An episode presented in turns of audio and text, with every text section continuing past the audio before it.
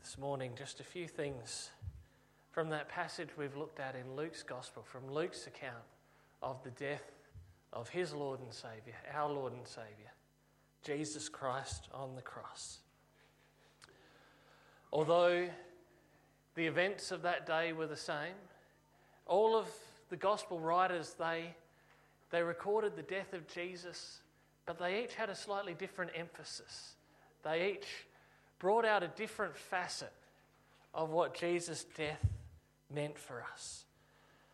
Luke's account of this day, the Good Friday, doesn't emphasize the pain of the crucifixion, of having nails driven through his hands and feet.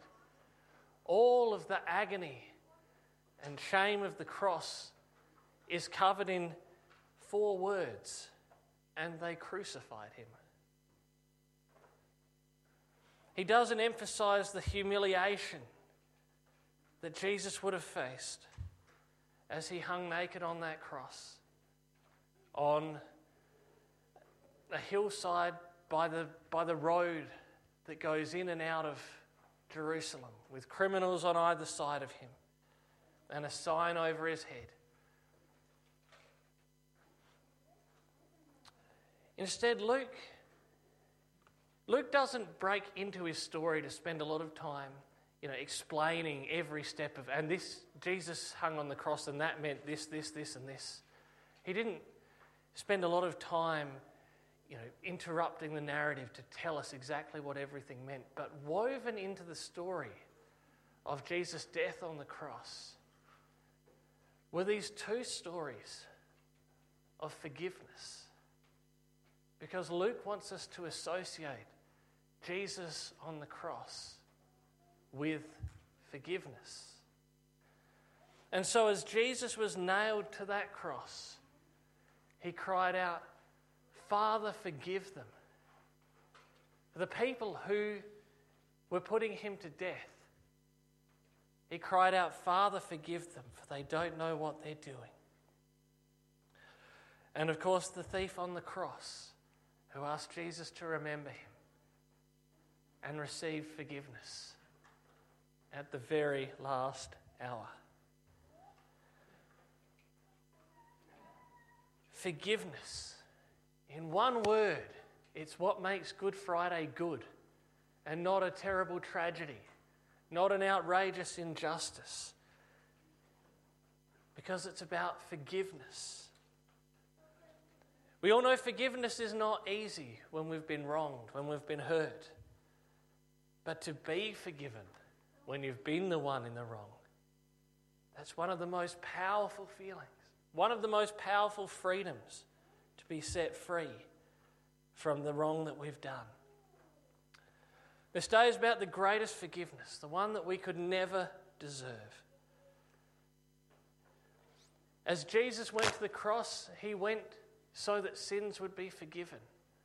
And as he had that meal that we commemorated just before uh, with his disciples, just before he went to the cross, he said, This is my blood poured out for you for the forgiveness of sins. He knew that was why he was going to the cross. From the day that I was born, sin had a hold of me. And it was the same for all of you. Anyone who's been a parent knows children don't have to be taught wrong. Children don't have to be taught selfishness. Children don't have to be taught violence. Now, those things alone, sometimes when we think of sin, that's what we think of. We think of doing some wrong things. But, you know, if, maybe if we do more good things than bad things, we're okay. We'll be in, in, the good, in the black as far as God is concerned. But actually, those things themselves, those things that we do wrong, they're not, that's not all that sin is. Those things come from a heart of sin. Those are the symptoms that prove that we have the disease. And the disease is always fatal. Sin causes brokenness in our relationships, in our society. Sin causes hurt and neglect and trauma. And how often do we see in society the way that sin spawns further sin? As people who are abused then abuse others, as sin spirals out of control, as lies grow to cover lies, how sin spawns more sin, how hatred spawns more hatred, and violence spawns more violence. But even worse than that, as bad as all that is, as bad as the damage sin does on our relationships in our society, sin separates us from God because God is holy. God is good, and He cannot be just and allow sin to exist without punishment, without a price being paid. So I want to ask you this morning have you ever had a moment in an argument where you realized actually the other person has every right to be angry? What do you think, Heidi? Have you ever had that? You argued and you realised maybe you'd done the wrong thing?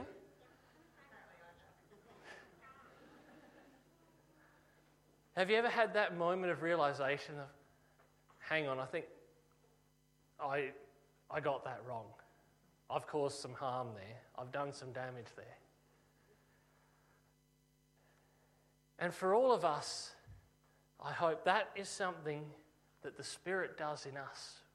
Somewhere along the way, it gets a hold of our hearts and makes us realize actually, I've done a lot wrong here. I am a sinner. I need a Saviour.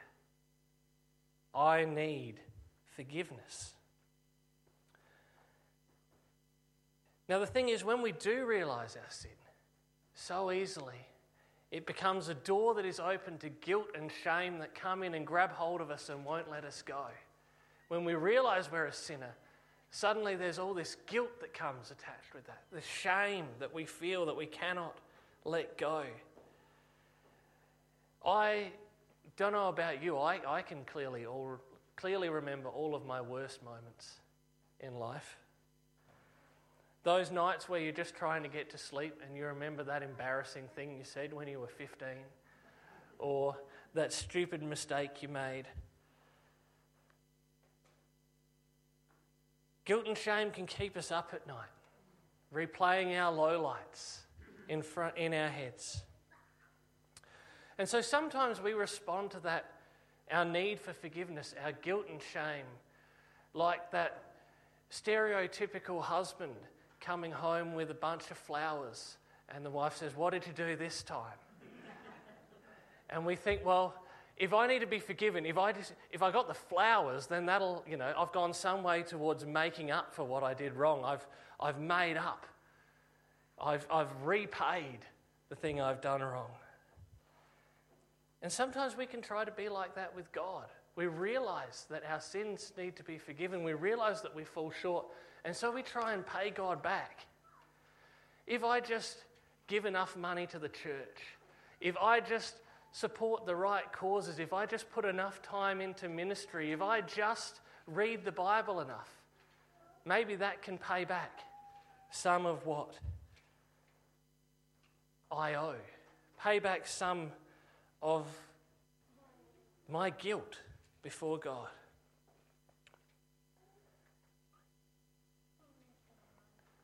as he hung on that cross, on that cross for us, as he was put there by sinful people, Jesus cried out, Father, forgive them. Not because they were doing anything at the time that meant that they deserved that forgiveness. They were putting him on a cross and putting him to death.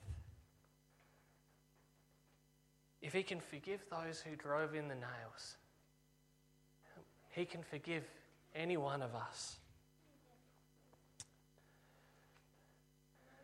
And so, as Jesus hung on that cross, as he was crucified, as that emphasis we see in Luke's gospel is raised about Jesus and his forgiveness, Luke also emphasizes this other question that's going on in the minds of the people Is Jesus the King? Is Jesus the Messiah? It's all well and good for Jesus to want to forgive, to, to want to set things right. But uh, does he have the power? Is he able to? Let's say my, my sister owes our parents five grand, and I say to Crystal, It's okay, your debt is forgiven. Do I have the right to forgive that debt? It's not mine to forgive. Does God or does Jesus have the right to forgive those sins? Is he the Messiah that brings the forgiveness of sins? And we see the various forms of this question put to him. We see the leaders. So we're told the Jewish people are there and they're watching. That's all. We're told they're watching. It's not so much implied that they were agreeing with Jesus being put to death, but the leaders, the leaders were watching and they were having a wonderful time. If you are God's Messiah, if you are his chosen one, come down and save yourself. And then you have the Roman soldiers at the foot of the cross. Now, they don't know this guy. All they know is that he's got a plaque above his head that says he's the King of the Jews. And they think, well, here he is hanging on a cross. That's pretty funny. And so they start saying, well, if you're the king of the Jews, get yourself down from there. And even the, one of the others on the cross, if you are the Messiah, save yourself and us. And it's one of those, I think Luke presents it to us as this dreadful irony that the one place where Jesus' name, where his, the reality of his kingship is recognized, is on that sign that hangs above his head. As everybody else is questioning who he is, there is a sign above his head that doesn't say, This man might be the king of the Jews. This is the king of the Jews. Now, yes, Pilate might have worded it that way to annoy the Jewish rulers, but the truth was still proclaimed there above his head. This is the King of the Jews. Jesus truly is the King. And Jesus was saving people. The other guy on the cross called for him to save yourself and us. But then we have the other criminal on the cross who's had that moment of the Spirit working in his heart to realize actually, I deserve what's happening to me. But he doesn't. I something about this guy on the cross next to me, I trust him. I believe he is the king. And so he says, When you are in your kingdom, remember me. He realizes that he's the king. And Jesus says, Today you will be with me in paradise. Jesus stayed on that cross to save people like the robber, the thief on the cross, and people like you and me. He could have come down in a heartbeat. From way back in Matthew chapter 4. If you're the Son of God, he said, throw yourself down, for it is written, He will command His angels concerning you, and they will lift you up in their hands so that you will not strike your foot against a stone. This is what Satan was tempting Jesus with. And it wouldn't be a temptation if it wasn't a possible thing that could happen. Jesus wouldn't be tempted by something that couldn't happen.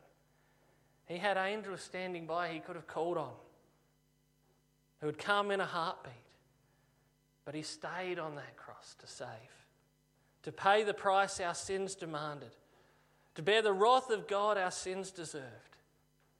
He stayed on that cross for you and for me, for all who would believe. He knew all of the ways you and I would fail him, all of the ways we would get things wrong, all of the ways we would hurt others and ourselves. And he stayed on that cross to deal with our sins, to take them away. And I want to just close this morning with the beautiful way Paul puts that in Colossians chapter 2. Jesus forgave us all our sins, having cancelled the charge of our legal indebtedness, which stood against us and condemned us, he has taken it away, nailing it to the cross. And having disarmed the powers and authorities, he made a public spectacle of them, triumphing over them by the cross. The cross was a victory. We tend to think of the cross as important and the resurrection as a victory, but even the cross was a victory over all of our sin that was nailed to the cross. All those times my eyes have strayed around a low cut top or a short skirt.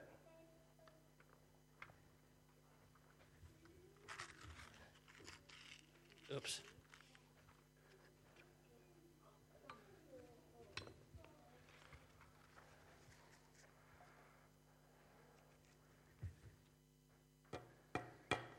It's nailed to the cross. All of the times that I've flipped out at the kids because they're having fun a little bit too loudly.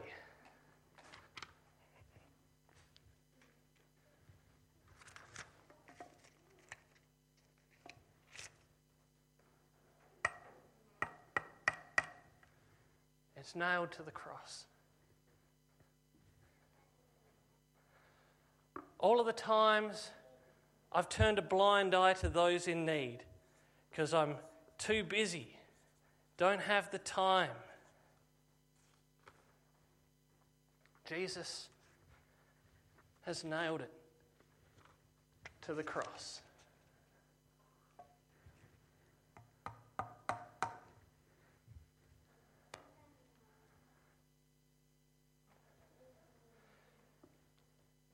We bring our sins to Jesus. He'll nail them to the cross. But there's, there's something that goes with that.